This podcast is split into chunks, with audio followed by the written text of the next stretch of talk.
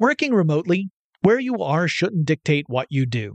Work from the road by turning your vehicle into a reliable high-speed data Wi-Fi hotspot with AT&T in-car Wi-Fi. On the network that covers more roads than any other carrier, take your work on the road and AT&T will be there to keep you connected. Connect up to 10 devices and stream conference calls, finish up that presentation, or answer last-minute emails. Why wait? Go to att.com slash in-car Wi-Fi today for free trial eligibility. Based on independent third-party data, number of devices varies by manufacturer. Always pay careful attention to the road and don't drive distracted. Wi-Fi hotspot intended for passenger use only when vehicle is in operation. Compatible device and vehicle required. When you think about the future, what kind of technology do you envision? Whatever the future holds, artificial intelligence will undoubtedly be at the heart of it all. Join Graham Class as he hosts season two of Technically Speaking, an Intel podcast, and hear from the minds transforming healthcare, retail, entertainment, personal computing, and more with the help of AI. Tune in every other Tuesday and explore the latest technology that's changing our world today and creating a more accessible tomorrow. Listen to Technically Speaking, an Intel podcast on the iHeartRadio app, Apple Podcasts, or wherever you get your podcasts. AT&T connects an ode to podcasts. Connect the alarm. Change the podcast you stream. Connect the snooze. 10 more minutes to dream. Connect the shower. Lather up with the news. Sports talk, comedians, or movie reviews. Connect with that three hour philosophy show. Change the drive into work in traffic so slow. Connect the dishes to voices that glow. Thank you to the geniuses of spoken audio. Connect the stories. Change your perspective. Connecting changes everything. AT&T. From BBC Radio 4, Britain's biggest paranormal podcast is going on a road trip. I thought in that moment, oh my God, we've summoned something from this board. This is Uncanny USA. He says, Somebody's in the house, and I screamed. Listen to Uncanny USA wherever you get your BBC podcasts, if you dare.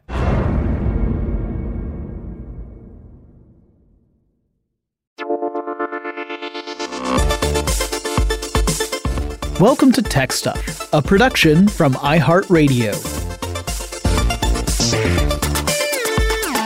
Hey there, and welcome to Tech Stuff. I'm your host, Jonathan Strickland. I'm an executive producer with iHeartRadio, and I love all things tech. And recently, I covered in a tech news episode that AT&T is looking to jettison Warner Media and have it merge with Discovery Communications. And in that episode, I talked about how the Warner Media group of companies has a pretty complicated lineage. Well, today I thought we'd start down the road to talk about the various companies that make up Warner Media, kind of unravel it all. And this is going to be a heck of a story because it includes several influential media companies that had their own distinct histories before coalescing into Warner Media. But it also includes companies that are not media companies at all, like funeral homes. For real. Now, when I say complicated, I'm not kidding. Our story includes a window washing company, a parking company, an online service provider company, um, few magazine publishers, and more.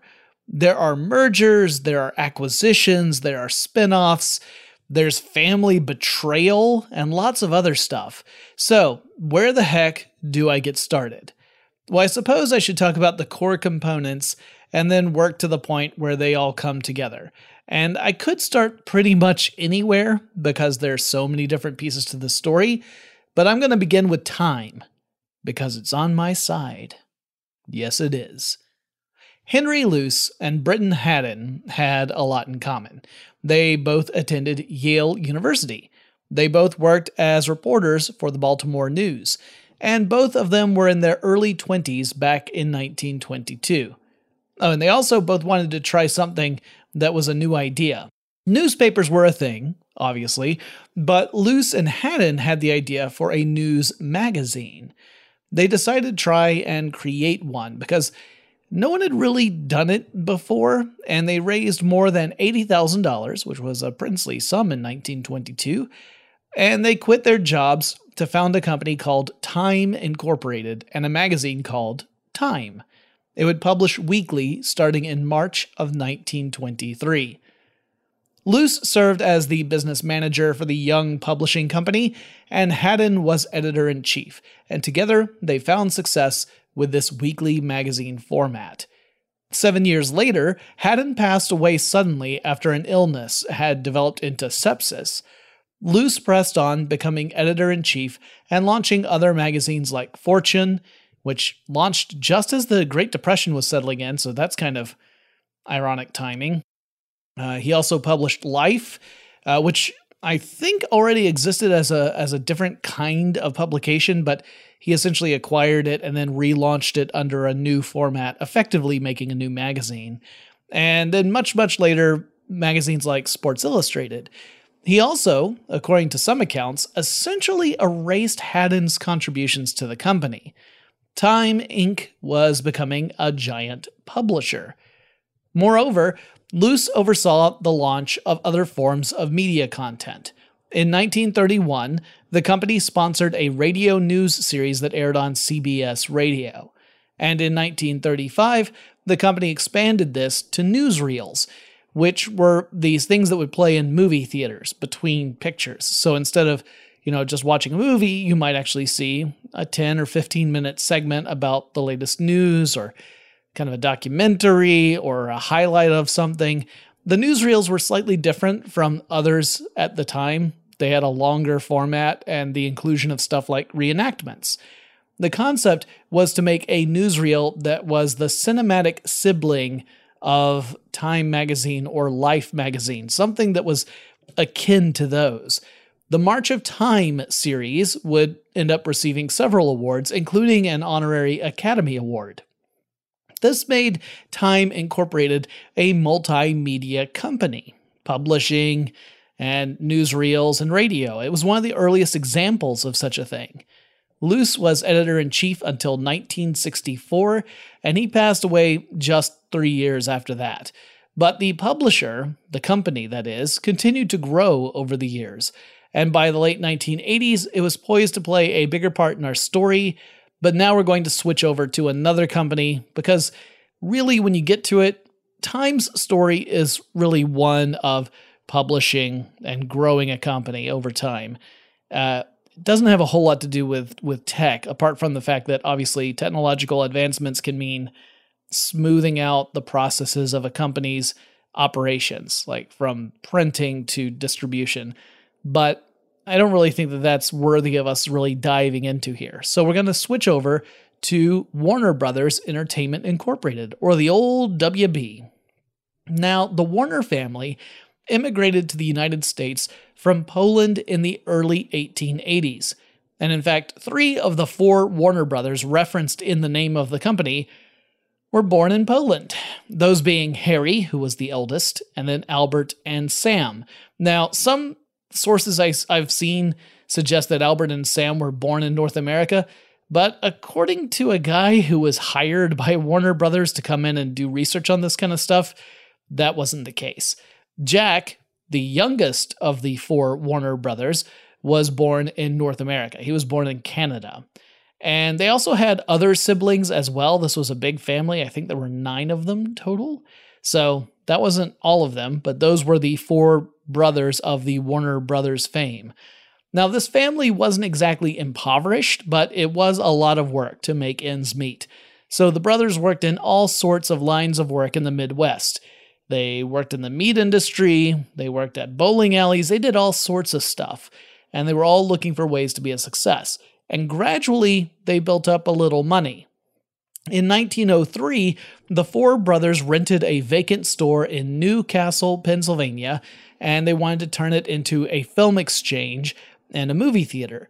Uh, they had also acquired a film projector. Now, obviously, this was in the extremely early days of cinema.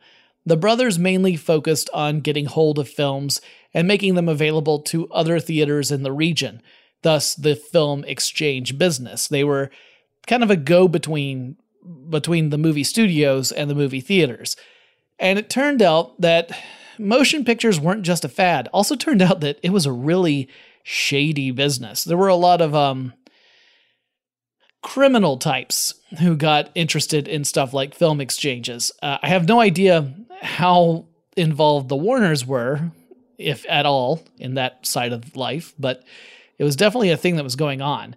Now, it turned out that uh, since motion pictures were so popular, you know, I feel pretty confident saying motion pictures were a success, you know, from the perspective of 2021. The brothers' business was also successful, and they began to, you know, use the money that they made to open more theaters and expand. By 1912, they decided that they would branch out from the business of exhibiting films and get into the business of making them. Because one of the downsides of this is that you couldn't guarantee the quality of the movies that were being sent to you. And a lot of the movies were on the not so great side, like either they were just poorly made or they frequently involved uh, material that was considered risque or worse. so movies had a really bad reputation in the early days, and the brothers kind of wanted to have more control over the whole process. So they decided to create their own movie studio. Jack Warner would be in charge of movie production. He oversaw the film operations side of things. Harry handled all the business operations for the company. He was effectively the head of Warner Brothers and Sam was in charge of securing and maintaining technical equipment, and Albert would work with other theaters to handle distribution of the Warner films. The four opened up Warner Brothers Studio in Hollywood, California in 1918, originally on Sunset Boulevard, which at the time was considered a seedy part of uh, of Hollywood. Um, I don't know if it still is. I actually kind of like Sunset Boulevard, but maybe it's because I'm a seedy guy. Anyway, they incorporated as Warner Brothers Pictures in 1923. By that time, they had already produced several films, and the first really big success for them was a series of pictures, that is, movies, that starred a four legged actor, that being Rin Tin Tin. Uh, that's a dog, for those of you who have never seen a Rin Tin Tin picture.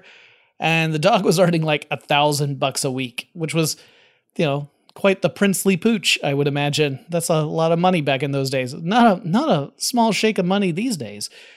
Warner Brothers was an independent studio back then and was facing off against three much more established companies. There was Paramount, there was MGM, and there was a company called First National. Warner Brothers was scrappy compared to those three, and Sam had a vision for what could help set the studio apart and change the industry forever. See, this was, again, the era of the silent film. Movies would play in movie houses, and typically you would have like a house musician who would play along with the film on, on an organ or something. And all dialogue would be represented in little interstitial cards that would pop up which created a certain interesting style of cinema. Like you could make really compelling movies this way, but it also clearly limited the actor's range. Sam wanted to synchronize sound with the images on screen, and he wanted the company to pioneer the technologies and the installations that would allow for talking pictures. He initially met with some resistance from Harry, who was like, Why the heck do we need to hear the actors talk? But the studio hit a bit of a rough patch, and maybe in desperation, Harry ended up giving Sam the green light. Warner Brothers then purchased a company that had spun off from Western Electric. This company was called the Vitagraph Company. The Vitaphone system was a, a, film sound recording system, but it wasn't recording sound to film the way we do it today. Instead, this system used 16 inch discs, like, like records. Uh, they had a groove recorded in them representing a soundtrack. So this is like a vinyl album. And it included everything like music and sound effects and eventually dialogue and vocals, though originally Harry did not want that included. He just wanted, you know, music and sound effects on there. Uh, a side of a disc would run for about 11 minutes when played back at an RPM of 33 and a third, 11 minutes was about the same amount of time it took to project through a thousand feet of film, and You know, in those early days, you would end up just uh, having about a thousand feet per reel of film. And so one side of the record would typically have a groove on it, the other side would be blank, and each record would go with a single reel of film, and you were just supposed to keep the two of them together. So, with this setup, you would have a projectionist who would use a special piece of equipment that was part projector, part record turntable. And they would feed the film into the projector. They would set the little needle or stylus of the record player on the beginning of the recording, which, from what I understand, was actually at the center of the disc. And, you know, most records, you know, you put the needle on the outside of the record and it follows the groove gradually all the way to the inside. Uh, apparently, with the Vitaphone system, you would put the needle at the center of it, and because the way that the the record turned and the way the groove was laid out, it would actually go outward to the outer edge. Starting the projector would mean that the film and soundtrack playback would be synchronized, at least, you know, theoretically. The first Warner Brothers film using a Vitaphone soundtrack was Don Juan, but the piece had already been filmed. Uh, the soundtrack included the score for the movie and some sound effects, but no dialogue. So Don Juan was still largely a silent film. The first talkie was The Jazz Singer, a film with recorded sound all the way through. So there was dialogue and singing within the film itself. Now I'm going to leave it to film historians to talk about the movie, which has elements in it that I think are, you know, to put it charitably, challenging. But from a technical perspective, it was marking a new era. And this was also an era that would go without its early champion. Sam Warner, who had pushed so hard to incorporate sound into movies, died the night before the premiere of The Jazz Singer. The narrative goes that he worked himself to death, though author David Thomson suggests that perhaps there were some other underlying health conditions that contributed to his early demise. But now the Warner Brothers were three.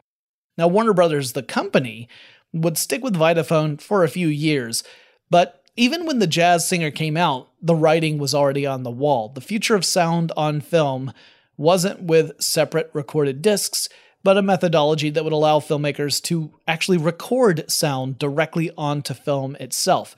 I've covered how this works in previous episodes of Tech Stuff, so I'm not going to go into it here. But what it really meant for Warner Brothers was that the company would eventually have to come around to adopting the industry standard and abandoning the Vitaphone approach. The Jazz Singer was a huge hit for Warner Brothers, and the company was able to afford new digs, so they relocated off of Sunset Boulevard and they purchased land to build a studio in Burbank, California, setting out a whole new studio there. And the company also acquired the Stanley Company of America, a business that owned more than 200 movie theaters across the United States. This gave the Warner Brothers a distribution channel for the company's movies, and it would also be one of the big elements that would prompt the US government to take a closer look at the film industry. Though to be clear, I should really point out this was something that every major movie studio was doing. It was pretty much common practice for companies like MGM and Paramount to have their own movie houses across the US, and it created a pretty rough environment for independent theater owners. In the 1930s, Warner Brothers began to produce cartoons for movie theaters, and that's when we got the Looney Tunes characters like Bugs Bunny. You know, the rabbit in Space Jam, you filthy young people. It's also when Warner Brothers turned to producing a lot of gangster movies. Like, a lot of them. These were the studio days when companies would sign directors and stars to long term contracts, which made them exclusive talent for that studio. Same was true for film crews, too. So people would go in day after day working with the same group of folks sometimes from one picture to the other, you might not even really be able to tell what movie you're working on just because you're always around the same people in the same studios. James Cagney became the top star for the company, and Humphrey Bogart, who was on the company payroll, was held back because Harry Warner wasn't convinced that Bogart was star material. Talk about a a, a wrong take. Anyway, Warner Brothers also acquired another company called Cosmopolitan Films, which was formerly owned by the newspaper giant William Randolph Hearst, who perhaps has the tackiest home I've ever seen. The Hearst Castle is just a monument to gaudiness. Anyway, the company kept on growing. In 1934, most movie studios, including Warner Brothers, signed on to the Motion Picture Production Code, also known as the Hays Code, after the then president of the Motion Picture Producers and Distributors of America, Will H. Code. No, I'm just kidding. It was Will H. Hays. That was his name. And the Hays Code was meant to perform triage on Hollywood's image. Like I said, the movie business was seen as something of a seedy thing, especially because around this time there were some really nasty scandals that were surrounding Hollywood. Uh, scandals that involved stuff like sex and death. It was not a not a good thing to to have if you're trying to put forth the uh, the aura of respectability. So the movie business was no stranger to scandal both on and off screen, and the U.S. government was kind of starting to think about ways that they might censor the film industry. So rather than have the government come in and regulate the movies, the goal was to create a code of standards of what was and wasn't suitable to show in movie theaters and head off the US government at the pass and have movie studios sign on to, you know, produce films under this code. For the record, this is something that has happened numerous times in American history with industries that range from comic books to film to video games. We've seen it happen again and again. The Hays Code was extremely restrictive. Movie studios weren't forced to comply to the Hays Code, but generally speaking, it was best to play the game if you wanted your films to get played in theaters. Warner Brothers scrapped the gangster film genre pretty much, as it would be pretty challenging to make a compelling gangster movie while still holding true to the restrictions of the Hays Code. And that's where we're going to leave off for our first break. When we come back, we're going to skip forward a little bit in time to talk about some other changes at Warner Brothers that lead up to the birth of Warner Media. But we still got a long way to go. So let's take a quick break and we'll be right back. Working remotely, where you are shouldn't dictate what you do. Work from the road by turning your vehicle into a reliable high-speed data Wi-Fi hotspot with AT&T in-car Wi-Fi. On the network that covers more roads than any other carrier, take your work on the road and AT&T will be there to keep you connected. Connect up to 10 devices and stream conference calls, finish up that presentation, or answer last-minute emails. Why wait? Go to att.com slash in-car Wi-Fi today for free trial eligibility. Based on independent third party data, number of devices varies by manufacturer. Always pay careful attention to the road and don't drive distracted. Wi Fi hotspot intended for passenger use only when vehicle is in operation. Compatible device and vehicle required. I'm Katya Adler, host of The Global Story. Over the last 25 years, I've covered conflicts in the Middle East, political and economic crises in Europe, drug cartels in Mexico. Now I'm covering the stories behind the news all over the world in conversation with those who break it. Join me Monday to Friday to find out what's happening, why, and what it all means. Follow the global story from the BBC wherever you listen to podcasts. When you think about the future, what kind of technology do you envision? Whatever the future holds, artificial intelligence will undoubtedly be at the heart of it all. Join Graham Class as he hosts season two of Technically Speaking, an Intel podcast from Ruby Studio in partnership with Intel. Explore the future of technology that's rapidly evolving our world today with the help of AI. There is still so much work and research needed to fully understand the power and potential of AI. And Intel is at the forefront of implementing AI and revolutionary technology that's changing the world we live in for the better. In each episode, Graham interviews the minds transforming medicine and healthcare, retail, entertainment, personal computing, and more while pioneering new uses for AI in these spaces. Tune in every other Tuesday and explore the latest technology that's changing our world today and creating a more accessible tomorrow. Listen to Technically Speaking, an Intel podcast on the iHeartRadio app, Apple Podcasts, or wherever you get your podcasts. Today, I'm going to give you some straightforward advice on how to deal with naughty kids. How about instead of timeouts, time ins? Time for you to start paying some bills. I'm JB Smoove, and that was a full episode of my new podcast, Straightforward, inspired by guaranteed straightforward pricing from AT&T Fiber. Get what you want without the complicated. AT&T Fiber, live like a gigillionaire. Available wherever you get your podcast. Limited availability in select areas. Visit AT&T.com slash hypergig for details.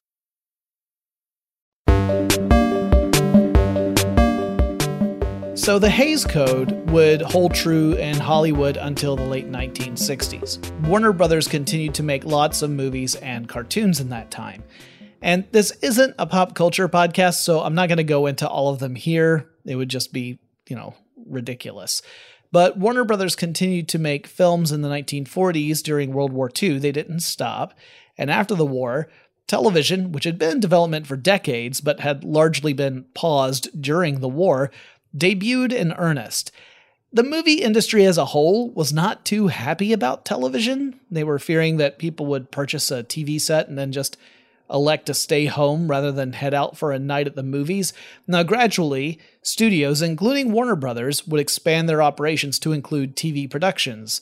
But at first, it was as if you had like one giant predator suddenly spotting a totally different predator in its home turf and things get real tense. That was kind of how it was between movie studios and television at the time.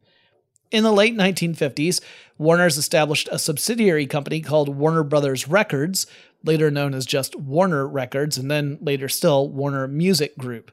This was the recorded music division of the movie studio business and largely focused on producing recordings of the various soundtracks to Warner Brothers movies, as well as securing their talent uh, one of the things that Warner Brothers executives were upset about was that occasionally an actor in one of their films would record a song and it would get released on some other record label. And that meant that Warner Brothers suddenly didn't have total control over the talent that was signed to them. And they hated that. They wanted to make sure that if if that person who was signed to a contract was going to make money, by golly, Warner Brothers was going to get a cut of it. So that was really the reason why they created a records division. Also in the 1950s, Warner Brothers was forced to divest itself of its theater chains. This was the consequence of a legal battle between the US government and the film industry in the United States. And the issue at the heart of all this was anti competitiveness. So, movie studios had been buying up all aspects related to movie production, from the actual companies that would process film to the content creation side, you know, the actual movie studios, to the movie theater side. So, everything from production, processing, and distribution. This was not necessarily great for the average consumer, who might find themselves with no way to see the latest pictures from movie studio A because the one theater in their town happened to be owned by movie studio B. And for actors and directors, there was the issue of getting locked into contracts that made them exclusive talent. And it meant that the actors wouldn't really have much of a say about what projects they pursued. And in addition, studios would sometimes barter with other studios and use talent as a kind of, you know, bargaining chip. It wasn't super cool. Uh, there were a lot of other considerations too that went into this, but ultimately the important point is that the big movie studios all had to spin off their movie theater holdings. They couldn't keep them any longer. They also weren't allowed to have talent agencies and stuff like that. And so this was sort of the beginning of the end of the big studio era, although studio contracts would still be kind of a thing for a bit. And yet another development in the 1950s, uh, Jack Warner saw an opportunity, but it would mean doing some underhanded stuff. So you see, Harry Warner was technically in charge of the company, but Jack Warner was the guy who was kind of making stuff happen on the studio level. Also, not very well liked, Mr. Jack Warner. A lot of his stars positively hated the man. Jack wanted to lead the company, but Harry essentially said, over my dead body. So Jack one day approaches his brothers, Harry and Albert, and he essentially says, Hey, you know what? We're all getting on in years, we're all getting older. We should sell our company off. We, we had a great run. Let's sell it off while we're still on top. We'll make a ton of money and we can retire in comfort. And the elder brothers agreed. And the studio was quote unquote sold, but lo and behold, a couple of weeks later, Jack Warner is revealed as the new president of this new Warner Brothers company, which was kind of only new on paper, really. Harry would not last very long. He actually died not too long after this happened. And of course, that narrative is that Jack Warner broke his brother's heart, and that's what killed Harry Warner. There was definitely a schism in the Warner family at this point. This was also around the same time that Warner actually created its television division called Warner Brothers Television Studios in 1955. Jack Warner's son in law, William T. Orr, would head up that division. One of their early major productions was the first one hour television Western series called Cheyenne. The studio would go on to produce lots of other shows, like Maverick is another great example. In the 1960s, the studio began to produce a bunch of movie musicals. These were lavish, expensive productions, and they helped convince people to, you know, leave their homes, leave their televisions behind, to see these films that they could only see in theaters. So they included movies like The Music Man, uh, Auntie Mame, and Gypsy. These were all adaptations of Broadway musicals.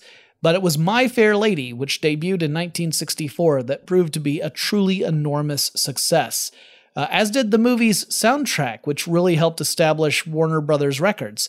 Now, we'll come back to Warner Brothers Records a little bit later on, but let's stick with My Fair Lady. There was one big drawback on that deal. So, when Jack Warner purchased the rights, the film rights, to make My Fair Lady, it cost him $5.5 million. This was before they had shot even a foot of film.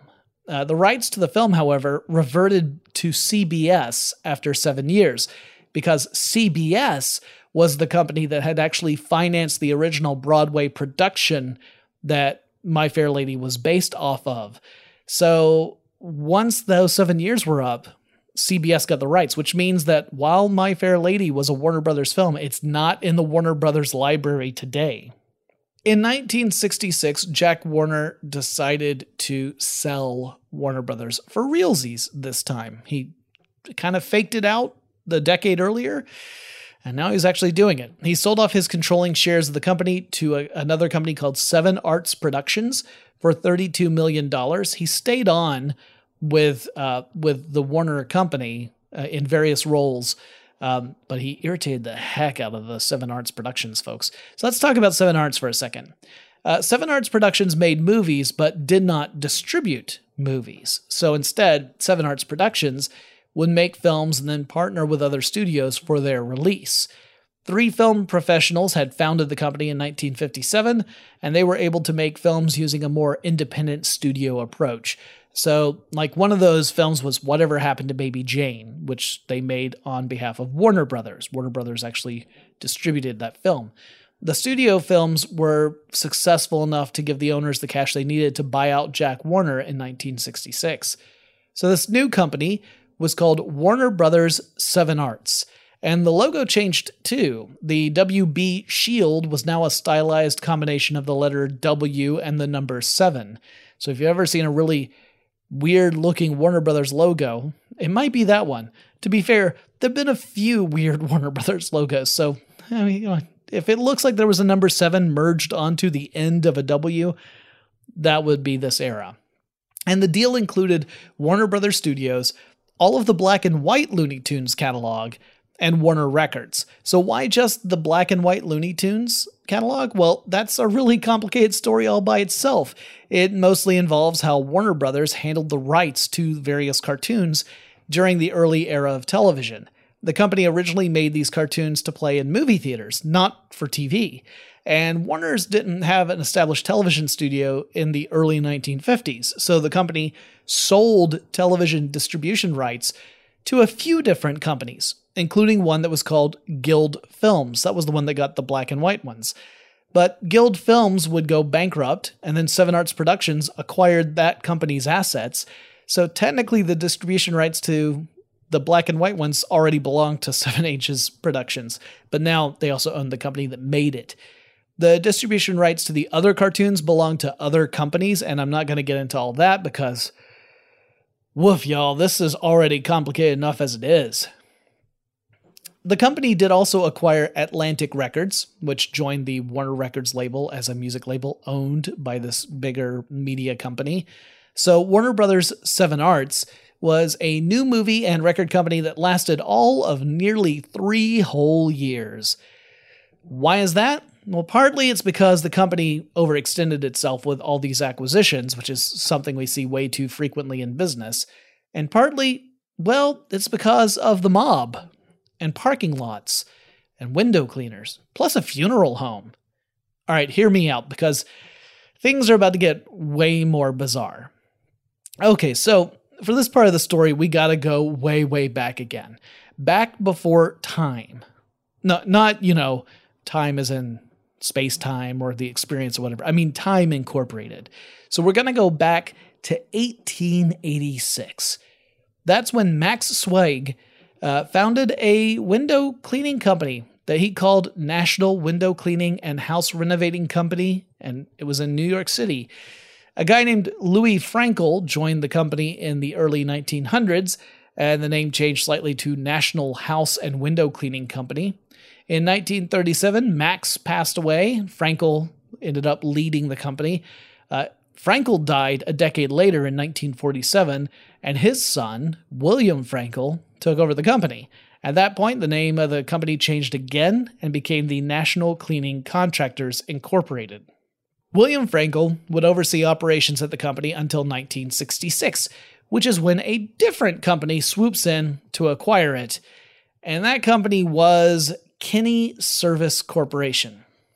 Now, for some reason, the antitrust division of the Justice Department opposed this merger. I, I think I know why, but I couldn't find anything like firm about it. However, I do know that Kinney Service Corporation was, uh, let's say, it was creative in the way it did business. So I'm going to switch over to them now. So while the cleaning company was doing business in New York City in the 1940s, you had another company that was taking shape over in New Jersey. This one was founded by Sigmund Dornbusch, Manny Kimmel, and mob boss Abner Zwillman. Now, I'm sure you've heard that the mob was involved in Hollywood to some extent, but I'm not sure that you guessed it came from a parking lot company in New Jersey, huh? Anyway, the three of them founded the Kinney Parking Company. Anyway, Zwillman's not really part of our story here because the merger we're going to talk about happened in 1966. Zwillman died under potentially controversial circumstances in 1959. He was found hanged, but uh, some argued that it was suicide and some argued that it was murder. I don't know what the truth of the matter is. But anyway, in the early 60s, the parking company formed a partnership with a rental car company owned by Edward Rosenthal. And yeah, this is getting more complicated. I'm sorry. The partnership worked well. It was uh, the Abbey Rent a Car Company. And a couple years later, these two companies, the parking company and the rent a car company, decided that, hey, this works so great, let's merge and make a single company. Now, in that process, Rosenthal decided he would bring in some of his other concerns, some of his other companies that he owned, which included a funeral home called Riverside Memorial Chapel and another company called the City Service Cleaning Contractors Incorporated. This collection of ragtag companies became the Kinney Service Corporation, which, I mean, I guess you got to call it something. And I and it is hard to come up with a name for a company that has divisions that specialize in parking lots, window cleaning, rental cars, and funeral homes. I'm drawing a blank here, so I guess Kinney Service Corporation it is. Oh, the company also bought up nine more funeral homes too. They really took service to a new, really weird level. Edward Rosenthal's daughter, Carol, married a man named Steve Ross. And in 1966, Kinney Service Corporation merged with the National Cleaning Contractors, the one that was founded in 1886. And I'm guessing that the Department of Justice was worried that the cleaning con- national cleaning contractors and the the city service cleaning contractors that were part of Kinney could have represented an anti competitive monopoly in cleaning. That's the only thing I can guess. Anyway, whatever the beef was, the merger still happened, and the new company had the name Kinney National Company, and Steve Ross took the helm. We'll talk a little bit more about Kinney National Company and what happened next after this quick break. Working remotely, where you are shouldn't dictate what you do. Work from the road by turning your vehicle into a reliable high-speed data Wi-Fi hotspot with AT&T in-car Wi-Fi. On the network that covers more roads than any other carrier, take your work on the road and AT&T will be there to keep you connected. Connect up to 10 devices and stream conference calls, finish up that presentation, or answer last-minute emails. Why wait? Go to att.com slash in-car Wi-Fi today for free trial eligibility. Based on independent third-party data, number of devices varies by manufacturer. Always pay careful attention to the road and don't drive distracted. Wi-Fi hotspot intended for passenger use only when vehicle is in operation. Compatible device and vehicle required. From BBC Radio 4, Britain's biggest paranormal podcast is going on a road trip. I thought in that moment, oh my God, we've summoned something from this board. This is Uncanny USA. He says, Somebody's in the house. And I screamed. Listen to Uncanny USA wherever you get your BBC podcasts, if you dare.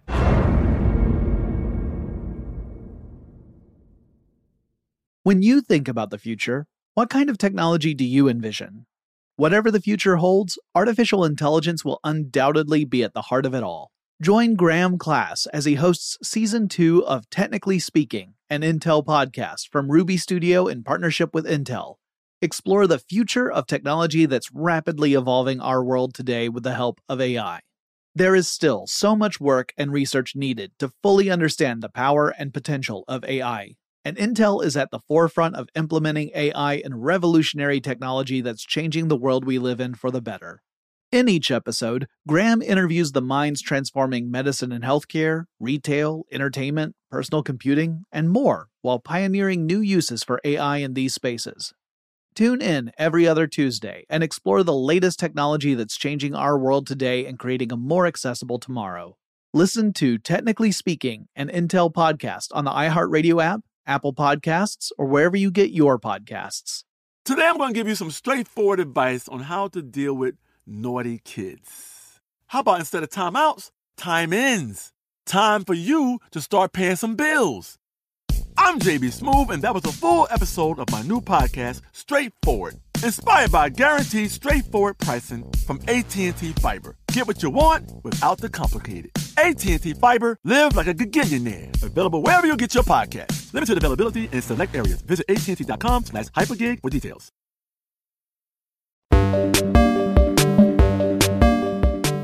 In 1967, the Kinney National Company purchased a publishing company called National Periodical Publications. But you probably know that company better as DC Comics. Yep, this is how DC Comics would eventually become part of the Warner Brothers family, by way of a funeral home slash window cleaning slash parking lot company. You know, naturally. So, just so we're clear, Warner Brothers didn't so much as acquire DC Comics as both DC and WB got gobbled up by the same company. Steve Ross, the head of Kinney National Company, must have had a real love of the movie industry because he, in short order, set about using the newly merged company's assets to acquire companies in the business that is show.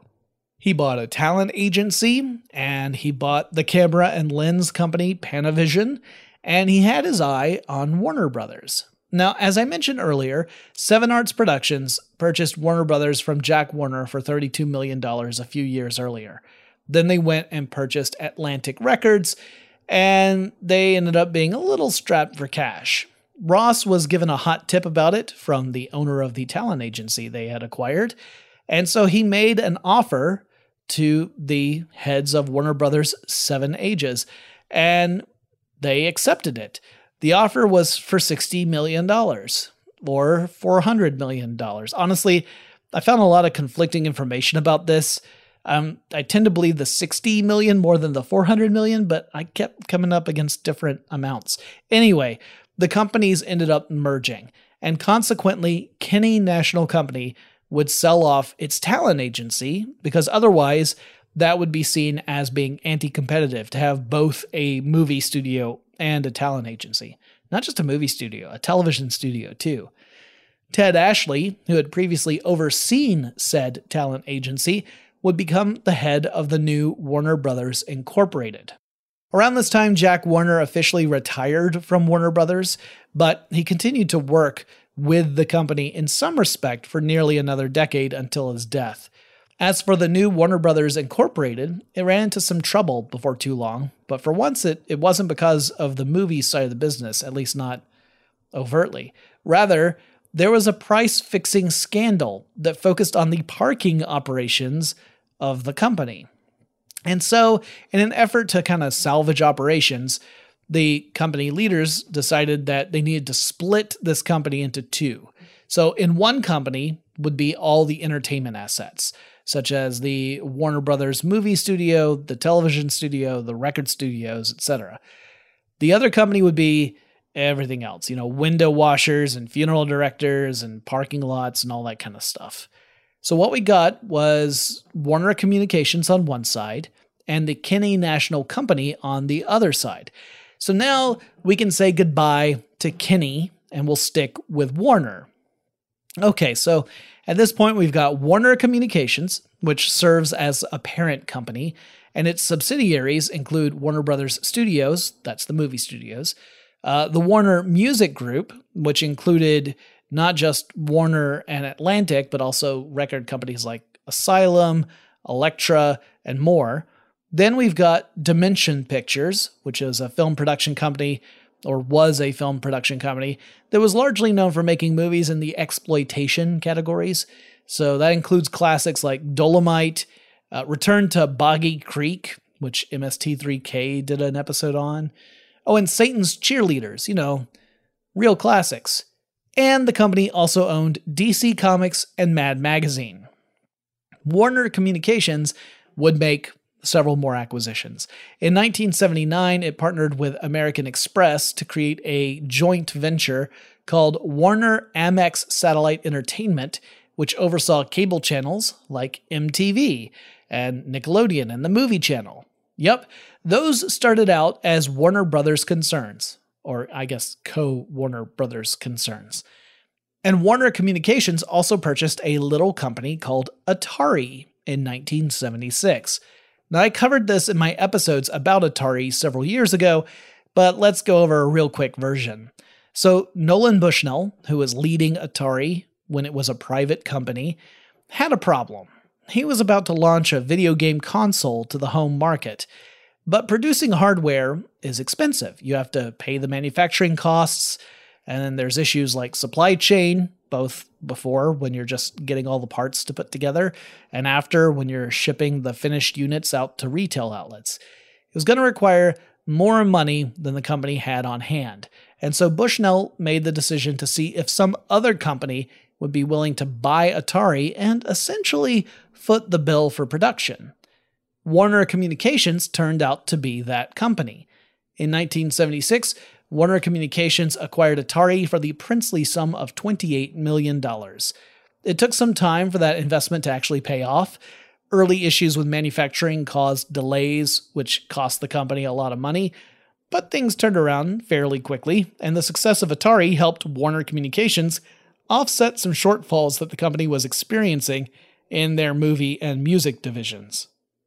Of course, anyone familiar with the home video game market knows what ultimately happened. While the industry was riding high in the late 70s and early 80s, sometimes literally, as I understand, companies like Atari sometimes resembled more like a rock star party than a media company. Anyway, it all came crashing down in 1983. A glut of consoles and cheap games had saturated the market, and consumers were drifting away from consoles and toward a new technological wonder, the personal computer. The entire industry had a massive collapse, and Atari was essentially at the center of it. By the end of 1983, Warner Communications was hurting. Its film and music divisions weren't performing so well, and the video game division was now in shambles. Warner sold off the parts of Atari associated with consumer products which included stuff like consoles and computers and game development, and sold it to Jack Tramiel, the former CEO of Commodore. I've done episodes about Tramiel in the past. He's kind of a vindictive guy, but that's off topic for our discussion about Warner. Warner retained the arcade game division of Atari. So they sold off the home market stuff, but they kept the arcade market stuff. They renamed that Atari Games. So this was the great split of Atari into two different entities, and it would fracture further from there. And if you listen to my episodes about Midway, you might have heard that this division of Atari would ultimately shift over to Williams slash Midway Games, and Atari Games would eventually become Midway Games West. So Warner Communications was in some financial trouble. In 1984, Warner bought out American Express's stake in the Warner Amex Satellite Entertainment Company. It's the one that owned cable channels. And then in 1985, Warner sold this company off to Viacom, which has its own incredibly complicated history. But for now, we'll just say that Warner's brief fling in owning cable companies had come to an end for now, with Viacom assuming a big chunk of debt from Warner as part of this deal. And now, finally, we get to the merger between Time Incorporated and Warner Communications. So, Time announced in March of 1989 that it was going to merge with Warner Communications and thus create a new company called Time Warner. But at that same time, a company called Gulf and Western, later known as Paramount Communications, attempted a hostile takeover of Time. And these hostile takeovers were really big in the 80s. So I guess I'll go over that really quickly just to explain what they are. So typically, you have the board of directors of a company that makes decisions on behalf of a company. And those decisions include whether or not to accept some other company's acquisition offer. So, if it's a private company, th- this is just these are the people who make all the decisions. What they say goes. If they don't want to sell, no one sells. But for publicly traded companies like Time Incorporated, it's different. So, in a publicly traded company, it's possible to convince shareholders to agree to an acquisition against the wishes of the board of directors. The acquirer has to convince enough shareholders to vote for the measure, and then, even if the board of directors disagree, the acquisition goes through. One way to do this is to appeal to the greed of shareholders and promise higher share prices than whatever the market currently values them at. Time raised its bid for Warner Communications and rushed to complete the merger. Now, at this point, the deal was valued at nearly $15 billion. And there were a couple of court cases that Paramount Communications brought against this, but Time ended up winning those time and time again, and thus the Time Warner merger finally got greenlit, and we got ourselves a merged company. This is a good place for us to wrap up.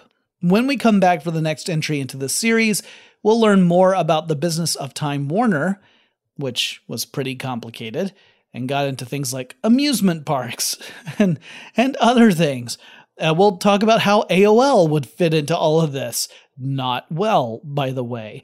And all the messy stuff that would follow, leading up to the modern take on Warner Media and what is going on with the proposed merger with Discovery Communications.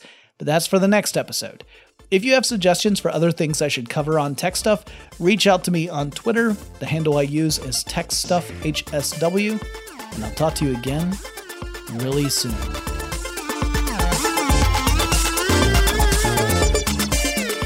Tech Stuff is an iHeartRadio production. For more podcasts from iHeartRadio, visit the iHeartRadio app, Apple Podcasts, or wherever you listen to your favorite shows.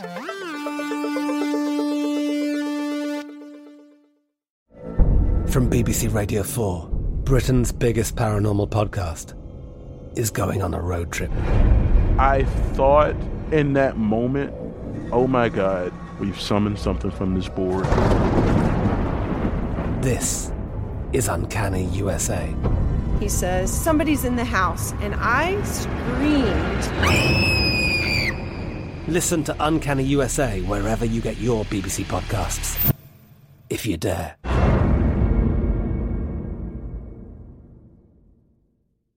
Open a limited time 11 month certificate at Kemba Financial Credit Union. At 5.25% APY, it's more than triple the national average, plus, it's a safe and secure way to grow your money. Visit your local branch or kemba.org slash CD for details. Offer expires May 31st, 2024. APY equals annual percentage yield. Restrictions apply. $500 minimum and $250,000 maximum deposit. Advantage status required. Comparison based on bank rate average. Federally insured by NCUA. Xumo Play is your destination for endless entertainment. With a diverse lineup of 350 plus live channels, movies, and full TV series, you'll easily find something to watch right away. And the best part? It's all free. Love music? Get lost in the 90s with iHeart 90s, dance away with hip hop beats, and more on the iHeartRadio music channels. No logins, no signups, no accounts, no hassle. So what are you waiting for? Start streaming at play.xumo.com or download from the app and Google Play stores today. All you can stream with Xumo Play. This is Malcolm Gladwell from Revisionist History. eBay Motors is here for the ride. With some elbow grease, fresh installs, and a whole lot of love, you transformed 100,000 miles and a body full of rust into a drive that's all your own. Brake kits, LED headlights, whatever you need, eBay Motors has it. And with eBay Guaranteed Fit, it's guaranteed to fit your ride the first time, every time, or your money back. Plus, at these prices, you're burning rubber, not cash. Keep your ride or die alive at ebaymotors.com. Eligible items only, exclusions apply.